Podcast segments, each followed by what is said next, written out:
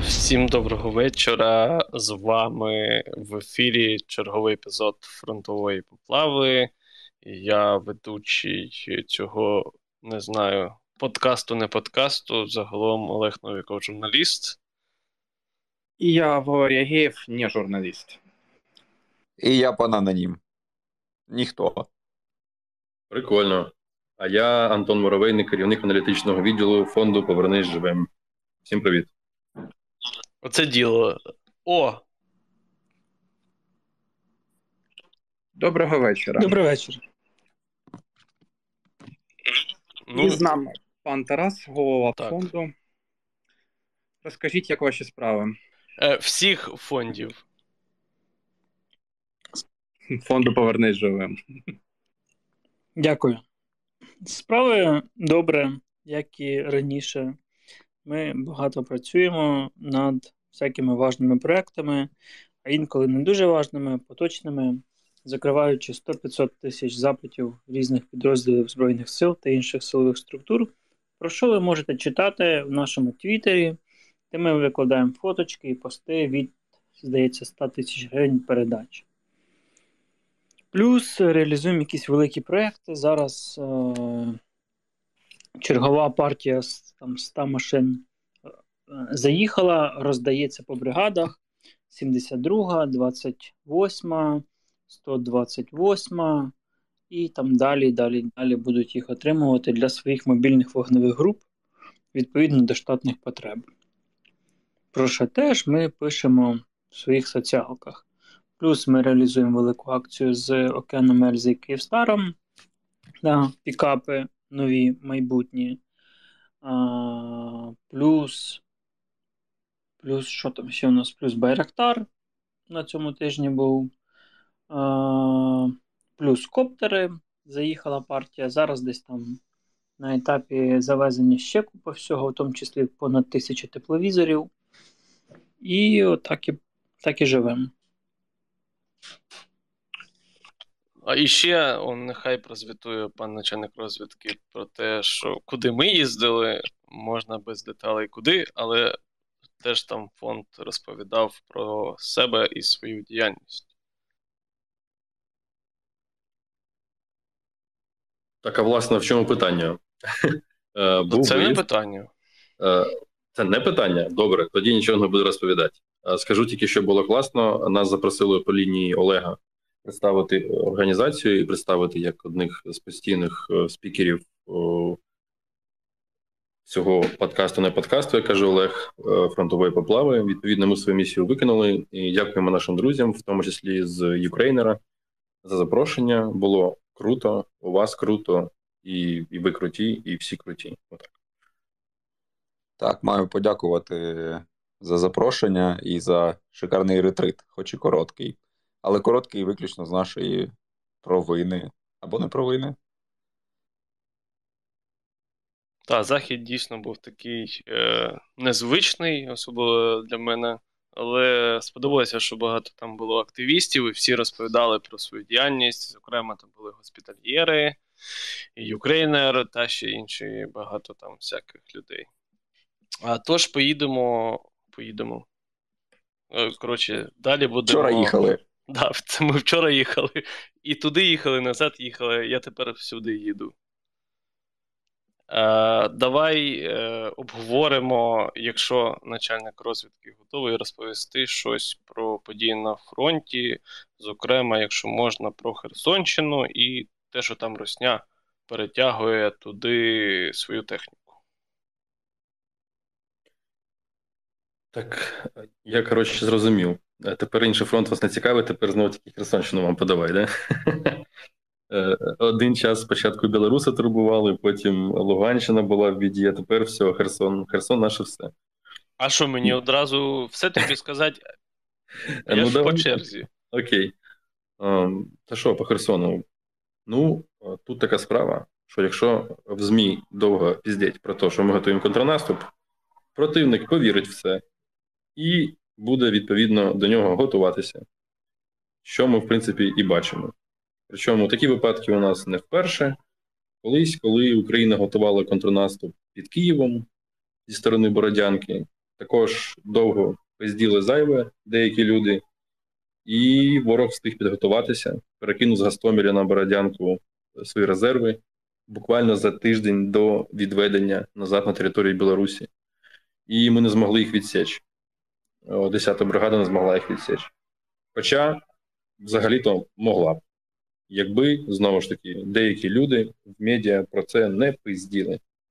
От. Тому треба менше пиздіти. Отак. На Херсонщині відбувається що? О, наскільки мені відомо, і з того, що я можу розповісти, знову, щоб потім не казати, що я сам це пропиздів, е, відбувається наступне. Да, дійсно, потенційно це заявляли вже перші особи держави, це не секрет, що ми плануємо звільнити якісь там терміни, коли в нас вийде правобережну Херсонщину. І відповідно ворог приймає певні дії. Е, відбувається перекидання резервів, в тому числі з Луганщини. Е, відбувається підвезення боєприпасів, особового складу і так далі. і так далі. Е, є інформація, поки що, як на мене, не підтверджена, але вона є з різних джерел про те, що ми знищили великий ешелон воєнної техніки, який прибув з резервами з тимчасово окупованого Криму на Херсонщину. Бачив багато інфи, бачу навіть якусь фотку, але неможливо ідентифікувати це місце, і чи це правда, чи неправда, наразі, на жаль, не можна. Я думаю, що правда. От Тому ми працюємо. По мостам я я бачив вже інформацію, що окупаційна влада намагається якомога швидше залатати Антонівський міст автомобільний, що також логічно. Ну, я думаю, це їм не дуже допоможе, якщо чесно. А Пам'ятаєш, що то ще залізничний міст, що і відос був? Як ти mm-hmm. думаєш, наскільки він так сильно пошкоджений, чи це завадить перекиданню техніки? Я би зміг провести аналогію по мосту, який вони у нас вшатали, але не буду. От. Е, в принципі, пошкодження залізничних колій зазвичай не критичне, але якщо це на мості, це доволі проблемно до відновлення. Отак от. Тому там також все більш-менш нормально для нас і більш-менш хуйово для них. От. І поки що на цьому все. Ну, типу, я би не став вдаватися в якихось деталі, тому що ну, це не має сенсу. Давайте залишимо справу війни військовим, а потім ми це обговоримо. У нас тут е, все одно все-таки є класне питання. Ми такі обожнюємо і зазвичай, типу, не проговорюємо, але е, я тобі його, до речі, скидав. Е, це про те, що типу, чому ми дозволяємо. Е, я б назвав, ну, написав би дозволяємо в лапках прикидати техніку Русні на правий берег Херсонщини. Чого це ми не роз'їбали всі мости? А чого ми не роз'їбали Москву? Як місто Москва? А чому ми не роз'їбали Русню, поки вона не заїхала на нашу територію? Тому що, ну, вочевидь, не змогли. От. Бо є якийсь хитрий план, і ми хочемо їх якомога більше почекати, поки вони перелізуть на правий берег, потім підірвати ці мости і не дати їм втікти. Варіантів може бути кілька. От. Але давайте не будемо вважати, що ми все сильні і ми можемо вбивати взагалі всіх, і ми такі от молодці. Перед нами дуже багато роботи попереду і по досконаленню Збройних сил, і по досконаленню навичок наших Збройних сил, особового складу особисто. Тому давайте так. Все, що можемо, ми знищуємо. Все, що не можемо, ми не знищуємо. Це все. Там ще Росня скупила дуже багато флоту, зокрема, носів е, ракет, і завдалося якраз масовані ракетні атаки. Чи це ну, якось пов'язано з чимось, ну, якщо ти знаєш, звісно. Якби знав, е, не сказав би, е, але е, все одно ну, на, наразі є інформація в відкритих джерелах про те, що було здійснено буквально от зараз здається, тривога ще не відмінена в Києві, принаймні, про запуск ракет крилатих з Чорного моря. Я ще навіть також не бачив, куди йдуть приземлення, чи збивають. Не знаю, інформації в мене поки що нема. З чим це може бути пов'язане? Ну, знову ж таки, з тим, що вони можуть це робити. От, А ми поки що не завжди можемо це відбити. Плюс ми сьогодні непогано вжарили не так. Хтось непогано вжарив по штабу Чорноморського флоту в Сєвасі. От, да так, що вони і передумали святкувати е, День військового військово-морського флоту. От. Тому може це у них якась типу, як рефлексія на ці події, я не знаю. От. Тільки вони знають, що вони роблять, і то не факт. Е, бійці Кримської Народної Республіки. Або не знаю, будь-хто. Е, ще там, ну це буквально зараз з'явилось, тут, в принципі, коментувати нема, що були вибухи в окупованому Скадовську в Херсонської області, є фотографії, що там щось палає. Так що Так, можемо. Так, так, так. Бачив перед ефіром класно, молодці. Справляємось потроху. Е, Тоді давай перейдемо до Донецького напрямку і Харківського напрямку, чи там щось змінилось загалом концептуально. Да, за останній тиждень е, з'явилася інформація про те, що росіяни почали вводити певні резерви додаткові на харківському напрямку. Мова не йде про те, що вони хочуть зараз захопити там Харків за тиждень, два, три місяці, не знаю. Скоріше за все, типу, нічого у них не вийде, звісно, як і тоді не вийшло. Тут мова скоріше про те, що вони е, за будь-яку ціну не хочуть віддавати північ Харківщини нам назад. Е, тобто, і ми не можемо до кінця їх звідти витіснити через це. Е, ми про це раніше вже говорили, оскільки вони залишаються, ну вони залишають осередок нестабільності на півночі Херсо, е, Хер- вибачаюсь, Харківщини. Е, Ми таким чином не можемо просуватися на схід від е, Харкова і йти в напрямку на Куп'янськ, наприклад. Відповідно, вони роблять все, щоб наші сили були там сковані, залишалися на прикритті міста, на прикритті ділянки державного кордону. Тому це доволі передбачувано і це буде продовжуватися. На Донеччині ситуація складна. Противник не припиняє обстріли е, Бахмута, Солідара, Сіверська, і взагалі, в принципі, там зараз так побудована лінія фронту, що міста от від Славянська і до Бахмута, і далі туди до Світлодарки, воно все прострілюється, і воно фактично щоденно під вогневим е, ударом противника, під ракетно-артилерійським і бомбовим ударом. От противник має певний успіх е, тактичний напрямку на Світлодарськ. Ну, це той район, який раніше називався Світлодарською дугою. Він майже повністю вже не наш, тимчасово, але тим не менш. От. Він також противник намагається просуватися безпосередньо на Бахмут. Бахмут під постійним вогнем, Слов'янськ під постійним вогнем. От. Тим не менш, про якісь тотальні успіхи говорити поки рано.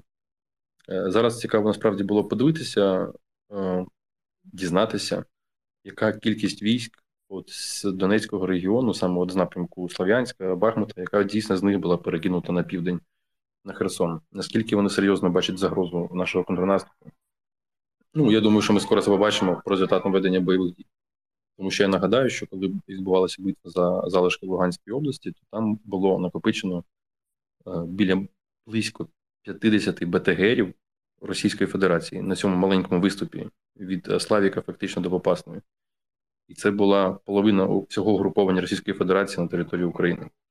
Тобто, можливо, зараз е, ці війська трохи будуть розосереджені по лінії фронту на інших напрямках, які для них важливі. Подивимось. Е, Що там білоруси? Окупаційний режим Лукашенка все ще говно, яке заслуговує на знищення.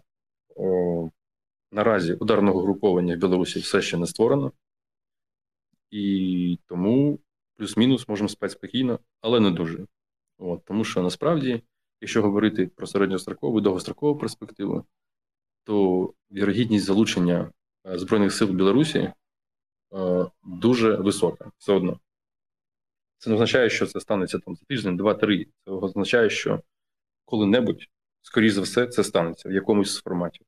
Знову ж таки, мова не йде, що білоруси на своїх конях проскочуть там, не знаю, до Вінниці аж. Типу, це якісь буде прикордонні потуги, і, на які вони не здатні, але їх просто можуть пустити в розход.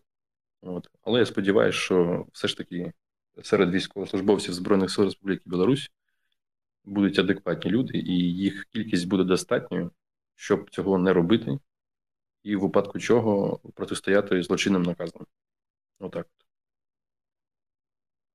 Е, Також хотілося проговорити от останні ракетні удари по Кропивницькому, по Харкову, по Одесі, от сьогоднішні, і ще по інших містах. І, зокрема, оцю от, е, терористичний акт, я не знаю, як це назвати, просто нелюдяний крок Русні, який просто вдарив по Оленівці і вбив е, наших військовополонених.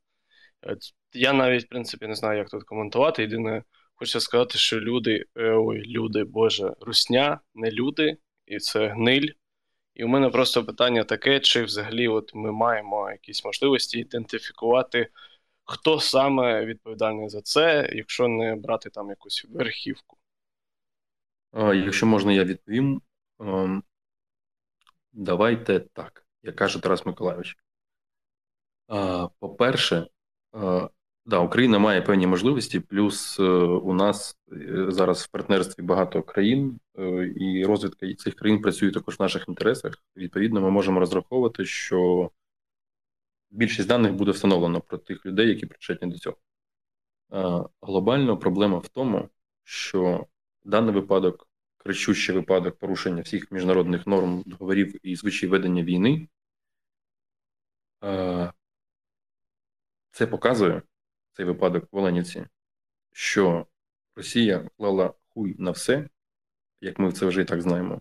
Але що більше поганого показує цей випадок, те, що світу поїбать. А, І всі ці міжнародні інстанції це таке саме говно, тому що вони не працюють. ООН не працює, Червоний Хрест не працює, нічого не працює. Ніхто з них не може забезпечити виконання тих чи інших угод, протоколів, конвенцій і так далі. Воно не працює. Все, система безпеки світу не працює. І, типу, це питання часу, коли все посипеться повністю. І ну, от ми можемо там зараз на фоні певних подій, які відбуваються в світі, спостерігати, що, ну, коротше, полихнуть може усюди, в будь-який момент. І да, єдине на що спроможні, це написати чергову заяву або твіт, і от як зробив Червоний Хрест, сказали, що їхніх людей туди не пустили. І Русня, як завжди, наїбала, хоча сказала, що готова допускати. В принципі, я навіть якщо допустили, то що б далі було? Ну так і все, знаєш, типу, от, е, типу, сказали, що нас не пустили, і все, типу, чмяв хуяк, типу, і от що? На що вони існують? Щоби що? Так само, як МАГАТЕ. На що вони існують? Ну, нема сенсу. Ми вже говорили. Про... Да, Закупили Запорізьку АЕС і що? Ми вже говорили про те, що наша війна вона глобальніша за все, що було за останні 70 років. І основна її відмінність полягає саме в тому, що ми через москалів запустили процес глобальної зміни парадигми мислення або навіть не так, або зміну через якийсь середньостроковій або довгостроковій перспективі, зміну е, архітектури безпеки світової. І всі ці ООНи, МАГАТЕ, ЮНЕСКО, е, Червоні Хрести, вони просто будуть поховані під уламками цієї системи. А на їх місці виросте щось нове, яке певний час буде працювати, а потім так само перестане працювати, як і зараз ООН як свого часу перестала працювати Ліга націй. А до того ще що? Ліга націй трохи довше, ніж він пропрацював, якщо чесно. Е, Давайте трохи пройдемося по таким питанням технічним. Е, Наприклад, е, то, що при атаці декількома ракетами частину збивають, частину ні. Це більше проблема засобів виявлення чи засобів ураження? Це комплексне питання, його не можна розділяти на якісь складові, але напевно, в першу чергу, напевно, про засоби ураження. А також там сьогодні у нас теж питання таке поставили е, в чергове. Там по Одещині скандери запустили і питають, якщо ми отримаємо іріси або ці от насамси, чи можемо ми збивати іскандери ними? Швидше за все, ні і ні.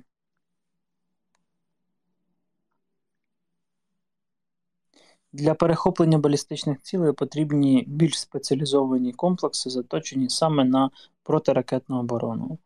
Е, тому швидше за все ні. Але знову ж кінцеві характеристики треба дивитися по факту виробів і того, як вони себе будуть проявляти, бо подекуди різна техніка західна між тим, що малюють в інтернеті, Вікіпедії або на рекламних проспектах, і реальними характеристиками в бою, має величезну різницю. Та й, власне, як і наша теж. А, Яка на, наразі ймовірність того, що Акінші встигне прийняти участь у нашій війні? Хороше питання. Я не знаю. Ну, тобто, ймовірність 50 на 50 або прийме, або не прийме. Добре. А ми взагалі розповідали, що це за безпілотники. Може, ти розповіси про них? Така, здається, на мілітарному на Ютубі був відос. Да, був відос про це. Тому зайдіть, підпишіться на Ютуб канал мілітарного. Там не вистачає всього лише тисячі людей до до срібної кнопки. Ох, ти хитрий, звісно. І там є хороший відос ще з довоєнних часів про те, чого це круто, на що вони нам. І, напевно, це вже все перегралося, але станом на початок цього року Україна планувала собі придбати декілька таких бортів, як один з елементів такої собі стратегічної зброї стримування. І в тих умовах розвідки на там, на більшій відстані, ніж дозволяє Байрактар. А Байрактар дозволяє з висоти в 5 км давати детальню десь на 25, а оглядову до сотні. От тепер порахуйте, що Акінджи міг би це, напевно, подвоїти. Напевно.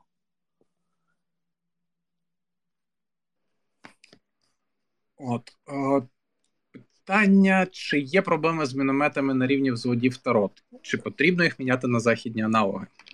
Є дефіцит самих мінометів, є потреба в боєприпасах. І, власне, артилерія переднього краю у нас недооцінена. Ми чомусь ну, багато говоримо про там 155-й калібр, ну, що природньо, бо це головний вогневий засіб бригади.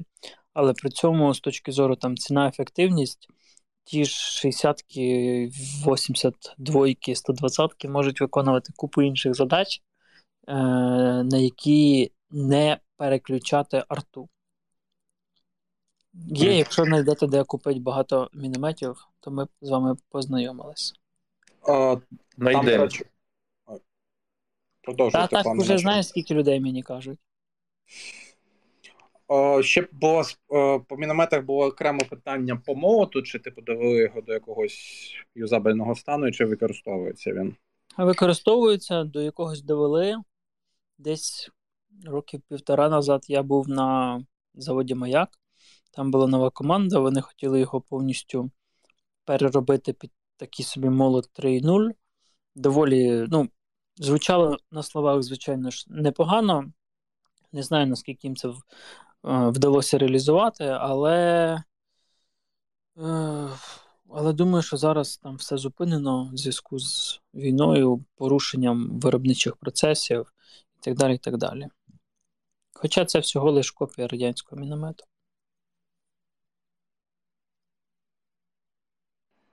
Також питають, чи є новини з навчання наших пілотів в Штатах.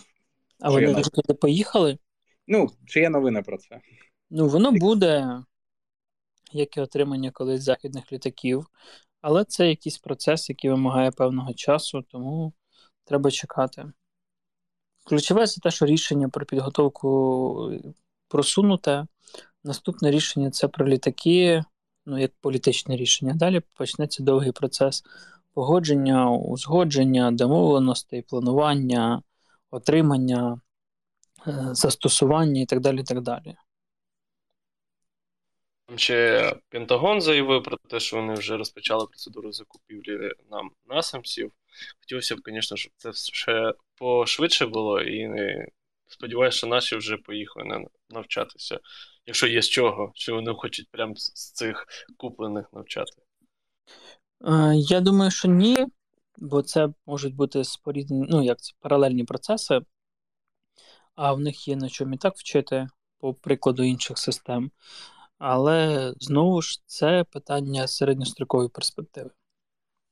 О, Власне, до речі, ми тут казали, що Ландис запрацює десь от восени, і коли він запрацює, ну як це сформулювати? Чи ми побачимо щось таке, що ах, е, буде набагато більше всього, чи це будуть приблизно ті ж самі темпи, і ну не варто на це якось розраховувати на як на якусь сілвербал чи щось таке? Ну до кінця ж ніхто не знає, ні як він буде відбуватися, ні що в ньому буде. Тому з одного боку, це щось таке величне і велике, як мінімум в фінансовому плані, а з іншого боку, незрозуміло, який безпосередній профіт це десь на полі бою. Бо, можливо, це щось таке величне і велике, що піде на умовну там, не знаю, інфраструктуру, якісь стратегічні речі, а батальйони як були без БК і броні, так і будуть. Тому я б швидше чекав би якоїсь більш предметної конкретної інформації, що там буде. Бо ж при цьому нікуди не зникають інші програми допомоги і інші способи допомоги, які постійно, по яким ми постійно щось отримуємо, і ну, тобто, постійно це кожного дня. Там це не значить, що там якісь там космічні цифри, але кожного дня щось заїжджає. Там БК, якісь машини, якась броня, там ще щось, ще щось і ще щось. І це потроху десь там зосереджується, ремонтується, передається війська, там очікується комплектуючих, щоб передатися війська, ще щось і ще щось. Це постійний процес. Так, ми сьогодні нагадали підписатися на мілітарний. Давайте там, здається, вже 900 людей не вистачає. І нагадаємо, щоб ви ставили лайки нашому ефірі на Ютубі. Також у мене тут є питання таке по фонду, але е, стосовно безпілотників безпілотників, які виробляються чи будуть вироблятися в Україні, чи готовий фонд сприяти розвитку цього виробництва, наприклад, консультаціям? Е, ну, консультаціями, да, вкладати гроші в щось, ні, бо ми не інвестиційна компанія. Купувати хороші українські вироби, да, ми це власне і робимо. Е, ми купуємо багато лелек, багато ПДХ, дуже трохи фурій, можливо, ще якісь інші українські вироби. Але, наприклад, цього тижня у нас була зустріч з одним з українських виробників, який, напевно, непоганий, хоч і з сирим продуктом, але готовий нам щось відвантажити не раніше кінця березня-квітня. Ну, тому, власне, нічого він і не отримає від нас, бо що буде в березні-квітні, ніхто поняття не має. І вкладати зараз якісь кошти в щось, що буде Бог зна коли, ніхто теж не буде. Тому якось так. О, добре, бо в нас там десь в беклозі був було питання про чи готові ви вкладатися в ОПК типу на майбутнє. Тобто ну, відповідь. Ми готові, але питання, що таке на майбутнє? Ну, інвестувати. Інвестиційне, ну, замовлення тої чи іншої продукції це вже є якась інвестиція але при цьому ми хочемо отримати продукцію відповідної якості у визначені договором терміни. Здебільшого так ніхто не працює в нас. У нас всі хочуть 100% предоплати, а терміни не має значення. Отримаєте, коли вийде. Ну, Нам так не дуже ок. Тому подекуди ми не хочемо купувати і не хочемо вв'язуватися в такі історії, коли нам обіцяють одні таймінги, потім дають інші таймінги, дають виріб, який при першому польоті розбивається. Ну там, власне, було навіть о, вкладатися в розробку, тобто це зовсім сирі штуки. Тобто, Ні, тим паче, це, це, це, це закриває просто в такому це форматі точно. От. О, Ще одне технічне питання: чи точка У нанесла б більше шкоди Антонівському мосту, ніж Хімарс? Ну, одинач одна ракета Хімарсу. Ну, порівняйте ракета... масу бойової частини, очевидно, що так. Mm-hmm. Тут ще у нас е, таке питання е, про фронт. Е, чи правда, що глушать андроїди росіяни, і чи краще користуватися в такому випадку айфонами? А що саме глушать? Ну, просто андроїди тут не уточнюють. Це не пов'язані ну, процеси. Глушиться радіочастота, е, якісь там ну, буквально значить частота, е, або станція, яка випромінює, або прийомника. Е, до чого тут операційна система якщо і там, і там однакова частота, не зрозуміло. Це да. Я не хотів питати це питання, воно трохи дивне, бо да, власне, це. Але слухайте, вибачаюсь, якщо ми вже заговорили про телефони, то я би хотів нагадати, можливо, нас слухає хтось з Збройних сил, хлопці, і типа, я нагадую, що існують у росіян такі комплекси, як Орлан, у складі комплексів радіоелектронної розвитки і боротьби, Леєр. І от є брати, які не фотоапарат на собі несуть, а несуть на собі апаратуру радіоелектронної і радіотехнічної розвитки. А це означає, що коли цей Орлан прилітає вздовж лінії зіткнення, він знімає базу всіх абонентів, у які включені телефони біля тих чи інших вишок. А це означає, що якщо ці люди потім десь в іншому місці країни ці телефони вмикають, то по ним летить ракета, блядь. Тому, будь ласка, будьте обережніші і використовуйте телефони дуже з розумом, дуже обережно. Можливо, є взагалі сенс на передньому краю користуватися бьорнерами і їх викидати після.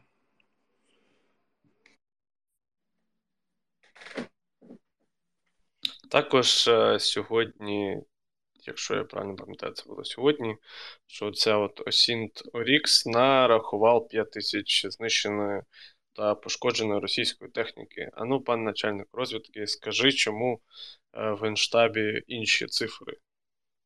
Тому що Генштаб володіє більшою картиною, ніж Осінт-розвідник Орікс, при всій повазі до діяльності. Не знаю, хто це. Я навіть не знаю, з якої він країни, якщо чесно.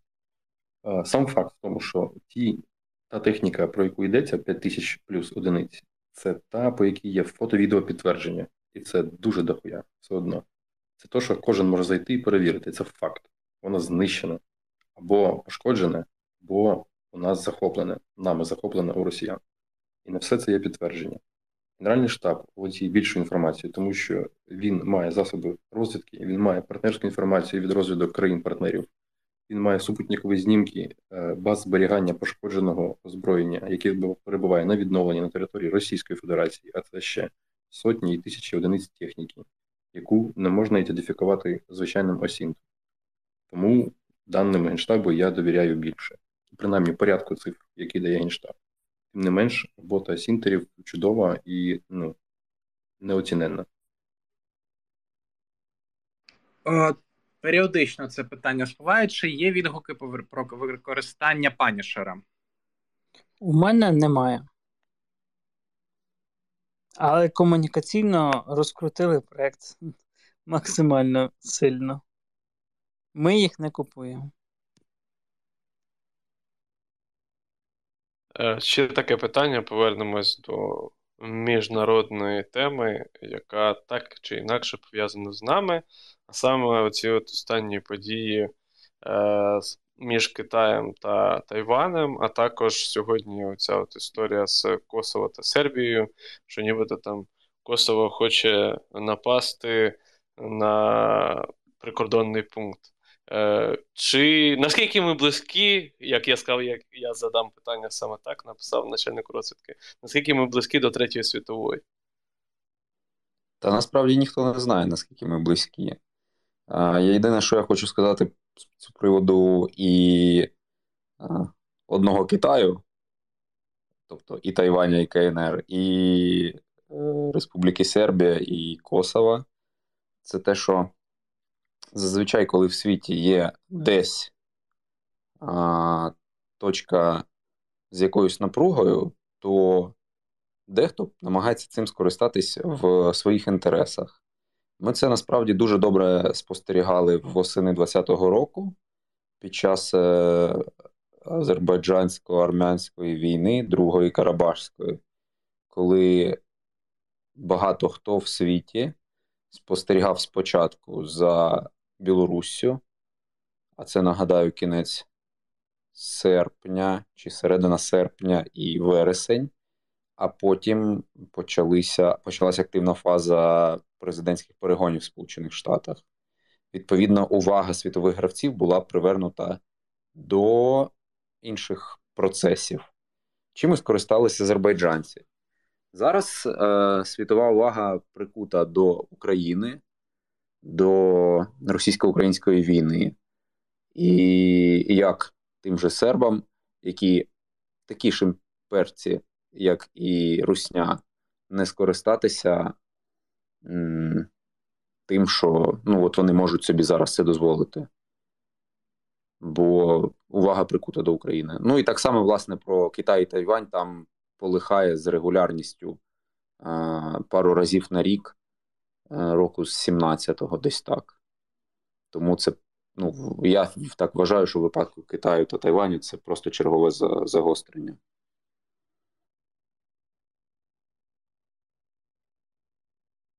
А можу дати ще хвилинку цікавинку про Китай і Тайвань, якщо Давай. цікаво. А, Насправді, я тут сказав про концепцію одного Китаю. А, В чому вона полягає? В тому, що є комуністичний Китай, Китайська Народна Республіка і Республіка Китай, власне, на Тайвані.